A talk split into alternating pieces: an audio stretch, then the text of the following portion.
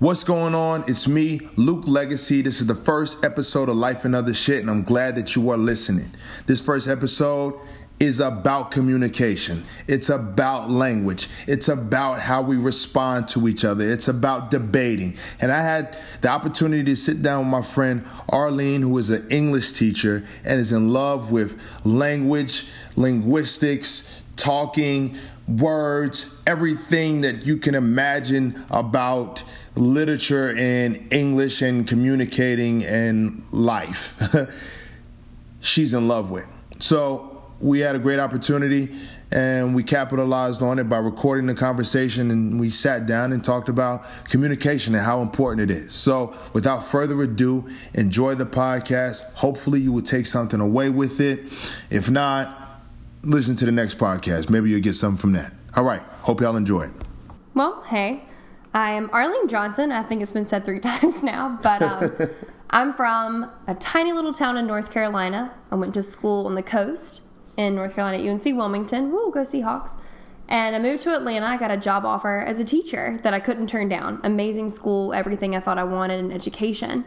And um, since I've been in Atlanta, I've realized that there's so much more to life and living and experiences, and you know, you've been a large part of that. And I think that Arlene is changing and transforming, so I hate to say like, oh, here's who I am right now, oh, I'm a teacher, because I I am a teacher, but there's so much more that I want to be and become, and communication has been a huge part of that, and understanding people has been a huge part of that, and dabbling in different cultures that might not be my comfort zone or what I'm used to has been a huge part of that. So I'm Arlene, and I'm in flux. You know, it's, it's interesting that you're saying these things, and I love the way you described yourself, because we are evolving and growing and forever changing. If you're not, I think that's just kind of whack, to be honest with you. But throughout these things, is there a consistent thing in life that you're most passionate about? I know for me, I've been through a lot of things in life, many more things to come, but I always turn back to music, whether it be listening, writing, or making, or helping out with production of music. I always turn back to um, that thing. So is there something consistent in your life that you're most passionate about? Absolutely words. Words in writing, words in speaking, listening. There's um, there is a word called le mot juice. I feel like Doctor Kaminitz at U N C W introduced me to that word, and it means a belief in the perfect word. And I mm. think since I learned the word for what I believe, I don't know if that makes sense, but being able to say, yes, this is a thing, and someone could articulate what that is that I feel, I'd say that I guess I'm absolutely most passionate about words. So, like, for me, the love of music came from my parents dancing, my brother freestyling and rapping, and my cousin was a producer. So obviously our parents have a lot of influence as to why we love things so much, or things that are consistent. Um, is there, you know, is there any influence from um, your upbringing? Absolutely. My dad, my dad, I can't even, I think people think I make him up. He's this hillbilly redneck in the woods, and everything that comes to mind when you think about like redneck hillbilly is true of him, but he's also this super intellectual, well-read person. And I remember moments in my life where he'd say a word I didn't know, and he'd say, ugh, go look it up. And at first mm-hmm. I thought it was dismissive until I realized this power that he was giving me, and looking up a word led to a word in the definition I didn't know. And I remember if I did anything wrong, he would give me a list of words that I had to look up and write the definition multiple times, you know, whatever, twenty, twenty-five, one hundred, depending on my offense. So things like insubordinate, or, you know, you were disgruntled, or passive aggressive, all these things. And I feel like he bombarded me with this vocabulary at a very early age.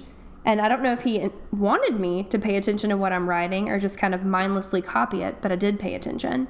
Yeah. And he also gave me Calvin and Hobbes. I'm not sure if you're familiar with the comic. No. The little boy with the blonde spiky hair and the tiger. Oh, yes, yes, yes. yes. So Calvin is like this six-year-old super genius, pain in the ass.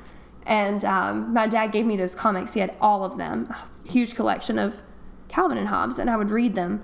And if I didn't know a word or a philosophy, I'd look it up. And I just feel like they, it was all kind of given to me in this nonchalant way without, I don't think he realized what he was giving me, but I always wanted to know more. Like, oh, I don't know what that is. I need to understand. I need the words to describe it. It's not enough that I know it myself, but that I can talk about it.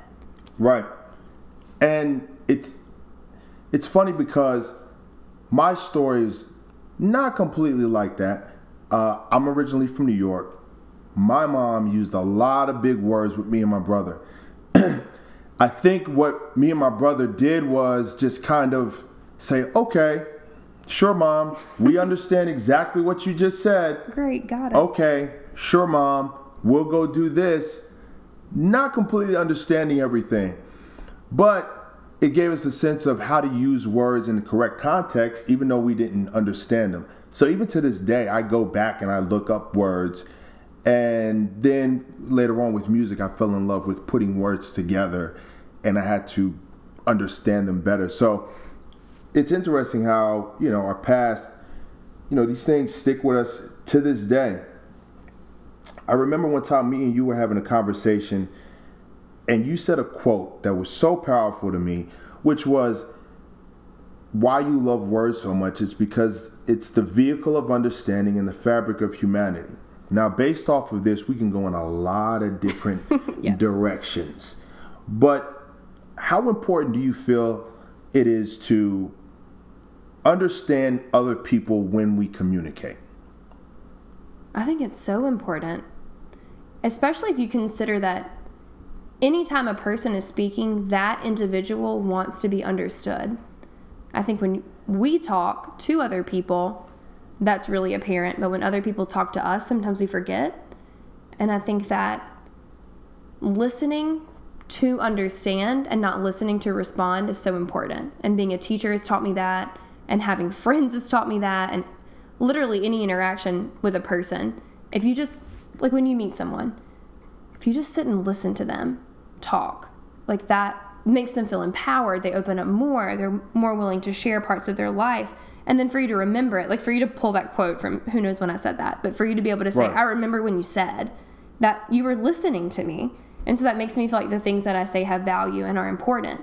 And then that fosters more communication between people and deeper understanding. Well, and listening can allow someone to respond better. Yeah. Even if the conversation is a complete disagreement and going way left or not the intent from when you started it. If you slow down a little bit and you just listen for a second, you can either stump that person or you can either understand a little bit more where they're coming from, or you could even come to a common ground.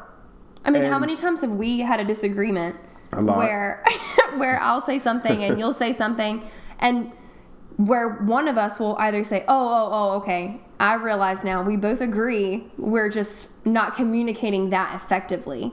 And I think that sometimes intent, intent can get jumbled up in, in the rhetoric of it all. So what I'm trying to say isn't clearly conveyed, and maybe that's because you're not willing to understand or hear me, or maybe I'm just so in my emotion about it that I'm not communicating it effectively. But yeah, it's funny when we mean the same thing and we both have to say, oh, oh, okay. Usually me, where I digress, like, oh, we do well, agree. Right. I'm usually right. You're, you're right, um, of course. I'm right all the time.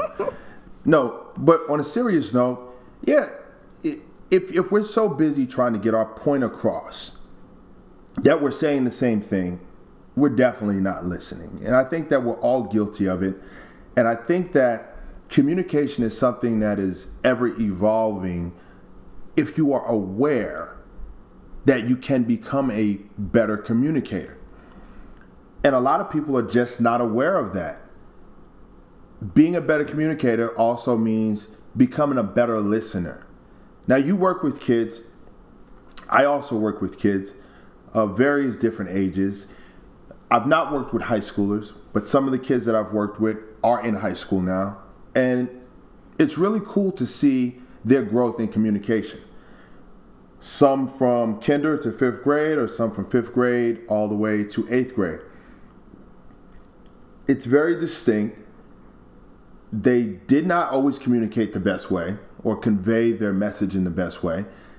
And as educators, as childcare providers, you look for opportunities to help show them. Do you have anything um, that might jump out in your mind right now about, uh, I don't know, anything that happens on a daily basis in your classroom? I think we all get better, and kids especially. We get better at communicating when we realize we're misunderstood. So I think when we say something and another person gives you that tilted head, weird, like squinty eye, scratch my head look, I don't get what you're saying. Like, I don't understand what you mean. And you have this pattern where people don't quite get what you're saying. You understand that you have to change it up, and the way you're talking matters. So I know I teach high school. I have this vocabulary that I love to, you know, pew, pew, pew at people. Not because I'm trying, but sometimes it just happens that way. Sometimes it does sound like shots. I feel like you're right. Shooting shots at me sometimes, and I'm like... What was it, Kevin Hart, who's like, I don't know what you're saying. I'm just going to assume it's an insult. Exactly. Right. Exactly. So I learned that quickly with kids, where I'm saying things, they don't know what I'm saying. They don't want to look stupid in front of all their peers. They'll just nod their head, like, sure, I agree, and they don't. And um, but, I had to change the way I talk to people. But with that, it it brought to my mind, because you know me, if I don't understand anything you're saying, or... You're going to ask. Right. I say, Arlene, what did you... What? What word? What does that mean? I might have mispronounced it. That's that Southern in me. Well, I mean, and sometimes I just don't know. And as I got older, I realized, hey, I should just ask the question. I don't understand what you're saying. Right. That's a form of better communication. Absolutely. And so... But that takes a lot of strength. Most people don't want to admit, I don't know what you're saying, or I'm not sure what that word was, or can you elaborate? Because I think that admits a weakness, and a lot of us don't want to. And again, our conversation style tends to be combative. Can't believe I'm saying that. You know I love to battle. Well, sometimes when battling or arguing or in a disagreement, people tend to grab these things out of their mind that are just way, way, way left field. And other people don't understand, nor do they want the other people to understand. You have to be relatable. You look at something like politics. I mean, you can throw words over my head, but if I if I know nothing about, you know, the economic crisis in the world today, I need you to simplify that shit for me so that I can understand a little bit better. And I'll do you one better. Look at um, neighborhoods or where you grew up. You say you grew up in a small town. I grew up partially in Long Island, New York, where Jewish kids, Latino kids, Chinese kids, we all talked and sounded the same. Now, growing up in a small southern town, can you imagine us coming together and having a conversation? It'd almost be like two different languages going on with the slang words, you know, the over yonders and the what up kids. Have I ever said over yonder? Well, I heard it when I first came to the South, and I was like, what, what did you just say to me? Down the road a piece. Oh, yeah. I have no idea. Peace, I don't know. I might have been thinking a reference to a gun or something like that. But can you imagine like the clash, the clash of cultures that do happen mm-hmm. when people from different backgrounds come up and they're trying to communicate with the English language that we all speak? Right. You have to know your audience. I mean, obviously, and I tell my students this, when you're talking to a teacher or when you're talking to your grandma or when... I mean, I don't curse around my grandmother, but I do curse on a general basis to most people who know me. You have to know to whom you're speaking. And sure, sometimes that means breaking it down. If I'm having a conversation with you, I'm not going to go all in about political theory or something that I know doesn't have your interest, but I know that you do care about how it relates to people and how that relationship to people could have an influence on your life or on some subculture to which you're connected. So I'm going to try to anchor the points I'm trying to make to those things that I know you're invested in, because it's going to give us a more thriving, burgeoning conversation if it's going to go somewhere. What's the point of me just talking at you? It, it makes no sense. And some people don't tailor their conversations to the different people that they're talking to. You know, it's just different. And I think in life, it's important to be more relatable, to be more compassionate and understanding of others naturally. So before you actually start communicating, think about that. Think about who your audience is. whether it's children, your grandmother, someone from a foreign country. Um, someone who knows you or someone who doesn't. Right. Someone from a different cultural background. I think to myself, this story comes to mind. I was out of uh, I was out of the country with my best friend. We were in Dominican Republic. We were pretty young. We partied. We spent all of our money. I didn't speak a lot of Spanish. And, geez, it was four, five a.m. in the morning. We're about to, like, miss our flights from partying too hard. And we get a cab. We get in the cab. To be honest with you, me and my friend Jay, we knew we didn't have any money to pay the cab driver. Uh, I Can think, you get in the cab anyway? I love it. Yeah, we, I mean, we had to get to we the airport. We had to go, right. So I think the cab ride ended up being fifty dollars, maybe sixty dollars. Oh, wow. And Jay, who, he was the only one left with money. I think he had a twenty on him. That's all the money we had left. And he just went to the, the cab driver who did not speak any English. And we just looked at him, and it was the, the communication was just facial expression, pure facial expression. And the guy just looked at us, opened his arms, and said, "It's okay. It's okay." That's all the English he knew. Right. And he gave us hugs, oh. and we were sweating bullets because we thought we was about to miss our flight back to America. But, you know, sometimes communication is not always uh, verbal. Exactly. Sometimes it's a facial expression. I or know. A vibe. You're so good at reading vibes, and sometimes it's not it's not what you say at all. It's the energy or mm, your demeanor. Yeah, it's very important. You know, for me, and I have nieces, and uh, one of my nieces, the middle one, has a hard time with facial expressions. Meaning, me and even my brother, our face will get twisted up and screwed. You do have a nice furrow where you're like. Yeah, but and sometimes people take it as a bad way, like, oh, are they upset? Did they dislike this song? Are they feeling this or no? And half the times, our evil chagrins on our face are like, you know, we like what's going on. We're just feeling it in a different way, and we express it in a different way. So sometimes communicating with our facial expressions is, you know, not worked out the best for us because we're like, oh, we're happy, we're fine. You know, nothing is. But that the, does the matter whether that furrowed brow is met with crossed arms.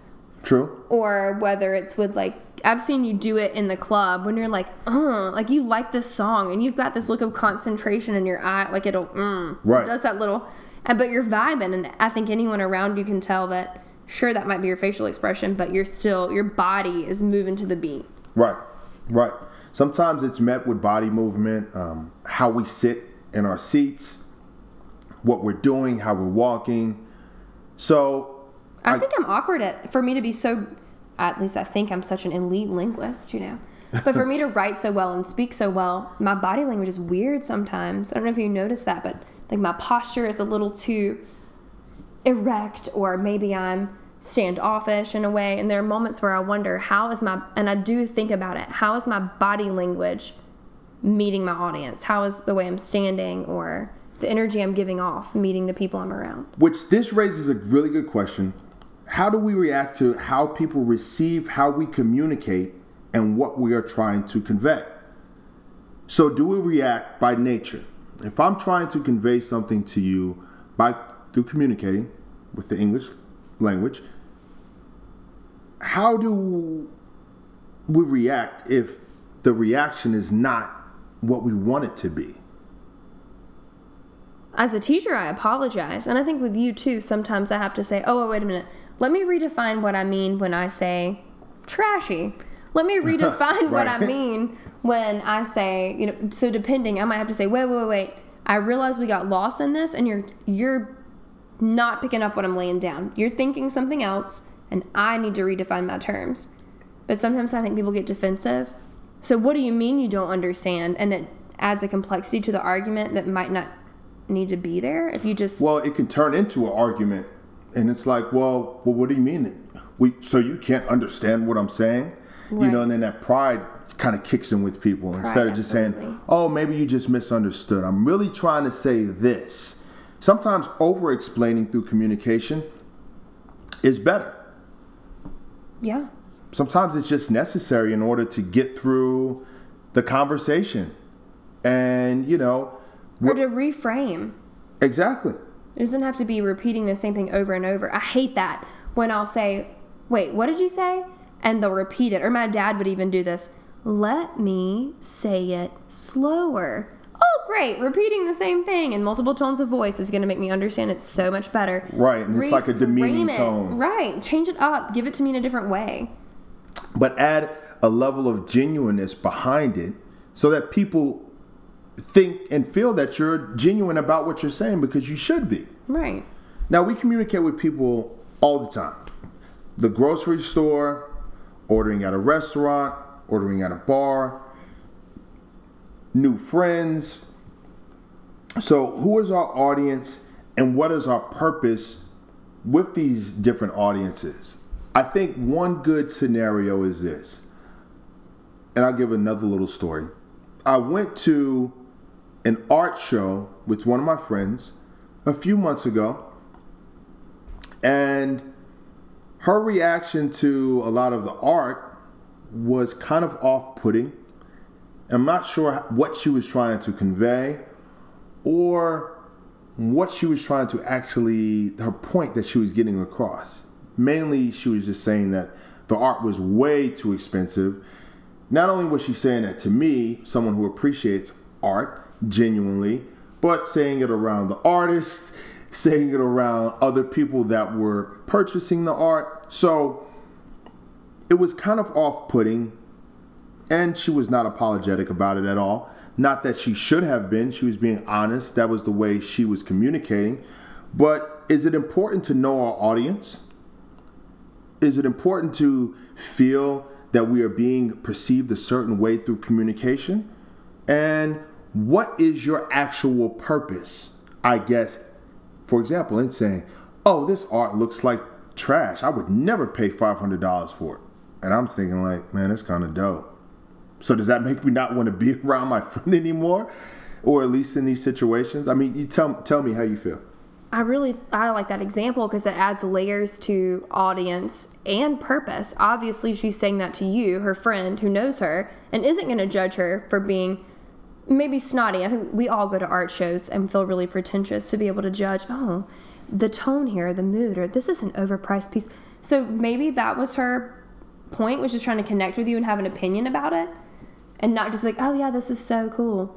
But I think audience is sometimes lost, and we have a purpose, we have a point we want to make, and we don't think about the audience. And both are so very important, but finding a balance between here's what I want to say and who here's who I'm talking to. And as a teacher, I always tell my kids, who's your audience? Think about your audience. As a writer, if I'm writing something, I struggle with that. Well, to whom, who am I writing this to? Who's going to read this, and what are they going to take away from it? And I mean, I'm sure as you write music, you think about that to some extent. There's an element of self-expression, or you really like this beat, or there's the, these cool lyrics that just bubble up inside of you.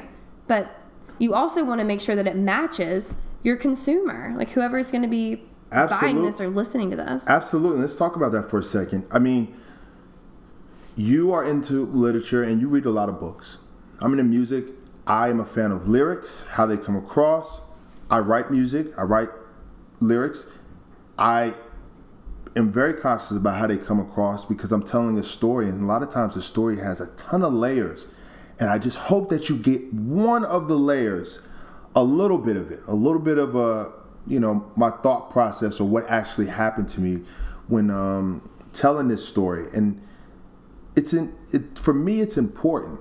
Um, some for someone who reads books a lot, how do you feel about a writer? And now books, you know, a song is three minutes, fifty seconds, four minutes. Um, so we're we're packing a lot of stuff into a small thing. You know, you might read a book that's five hundred pages. That's a lot of information to take in. I mean, a song is a poem. And um, my dad once said, a poem is never finished, simply abandoned. And I think the mm. same thing goes as a reader of poetry or a consumer of music, that every time you listen to a song or you read those words over, it can have different meaning. And a lot of that depends on the mood you're in. And we deal with this when we talk to people. Hey, what's up? Blah, blah, blah. Mm, I just woke up. Like, I'm not in the mood to have this conversation right now. Right. Or, like, um, I had a really long day. I can't focus. And I think sometimes it takes, it takes all of that to kind of get to the core of understanding. And the best conversations we've had have been when we're both in the right mood to talk it out. Or we both are interested in the topic at hand. But we can also revisit similar conversations over and over, just like you'd revisit a song or a poem or your favorite book, and that meaning gets deeper, or um, the the what you take away from it is more powerful or different than it was the first or second or third time. Yeah, I can definitely agree with you on that. And people struggle sometimes with conversation starters, so much so that they have books about starting conversations. Matter of fact, I got a gift one time. Um, When I moved into my old apartment, it was a pack. It was called Conversation Starters. Starters, and you would pick a card out, and it would just ask a question. And it's just interesting that, you know, sometimes we do need conversation starters. Also, in conversation, sometimes we need conversation enders. Uh, yes. Some people are very, very awkward at ending conversations. Yes, God. You know, kind of switch gears. Let's talk about that for a second. I had a, a coworker, and we had to deal with a lot of phone activity. And every time I called her, and she was the sweetest woman, she ended the conversation so awkward every single time. It was usually with a, um, okay, well, um, uh, uh, okay, bye. And then she would hang up before I could respond or say bye. What do you think that comes from? Do you think that comes from, like, parenting and parents communicating with their children in a specific way that doesn't make them comfortable? I don't know. I like to blame parents for things because I hate when parents blame teachers. It's a culmination. And some people are just awkward, and that's okay. But I hate when I hate when people linger in person and feel like they need to repeat the past two or three points we just made because they're not sure how to end it, and my time is wasted, if that makes sense. Or, like, yeah. I just, I want to say, do you not understand? I'm trying to go. Look at my body language right now. My feet are pointing away from me. Like, can we not end this? This is weird. What are we doing? You're too close to me. Why are you saying this thing again? You already made your point. We resolved this issue. And I just, I don't, I don't know where it comes from. And maybe it's my fault yeah. for not telling them it's weird. Should we tell people? Well, those Should are one of those, awkward? like, I guess, tw- uh, catch twenty-two situations when it comes to conversation. You just don't know. Should I tell you no? Should I end it on this note or that note? Or should you just be reading my body language, which they could be bad at, and just end the whole entire thing? So I could definitely feel where you're coming from with that. But with that being said, let's go into this. Something I do towards the end of all my podcasts. Mainly, sometimes it can be on the topic, sometimes it's not on the topic. And I think it's pretty easy to come up with these on this topic. Whack shit versus cool shit or dope shit. Whack shit versus dope shit.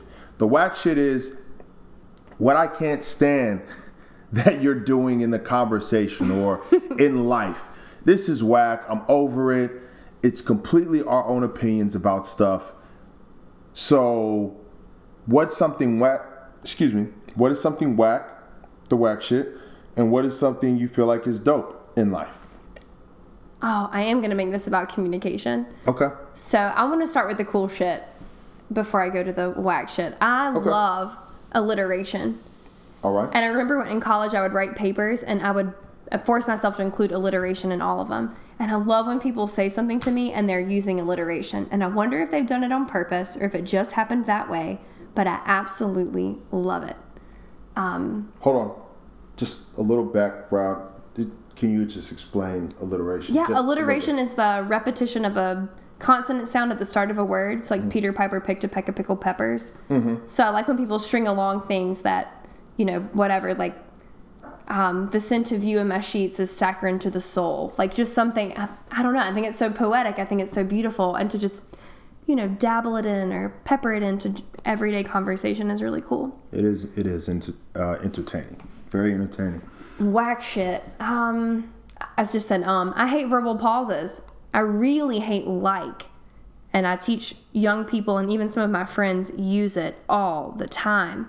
And it yeah. drives me bananas. So just the like and, you know, she was like and he was like. And we've forgotten all these other really wonderful synonyms that add depth and meaning to conversation. So I hate the ums and the likes and any other verbal pause, essentially, or I don't know, anything repeated too often in conversation. I'm counting it. I find myself counting it and not listening to what a person says. Well, I guess now you will be counting how many times I've said uh, like, or, for example, no. um, in this podcast. I just did it again. At least you diversify your verbal pauses and they're not back to back to back the same shit. That's I am I definitely mean. working on diversif- uh, diversifying my uh, my uh, word say, whiskers. I haven't noticed your ums. Once you start listening back, you start to notice them a lot. But it's all good. No one's perfect. I'm not tripping off it. Whack shit to me with communication is...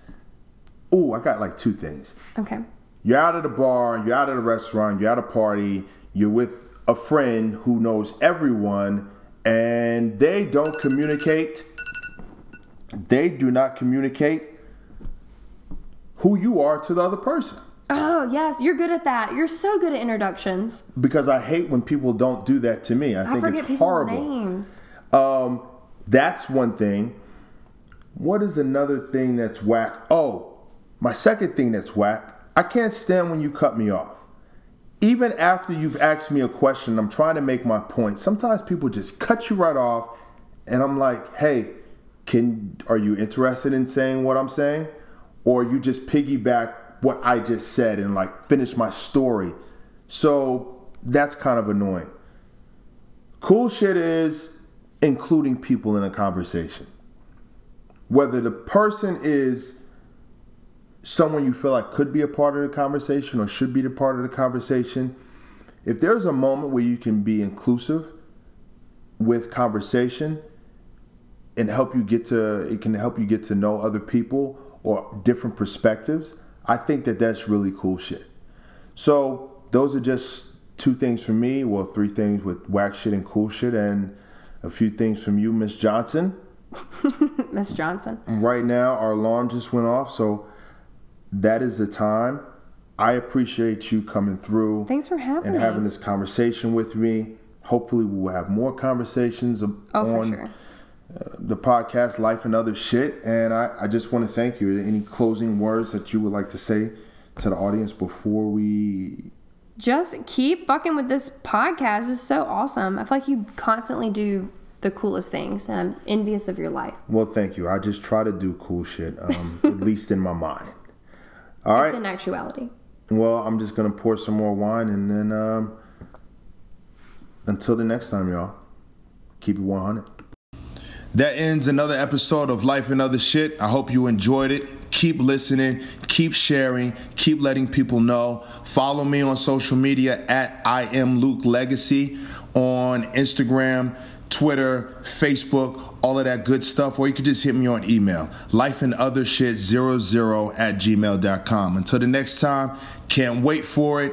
Life and Other Shit podcast coming at you again. Another one. I don't know when. Next week. Maybe I'll drop two this week. I don't know. But be on the lookout for it. One love.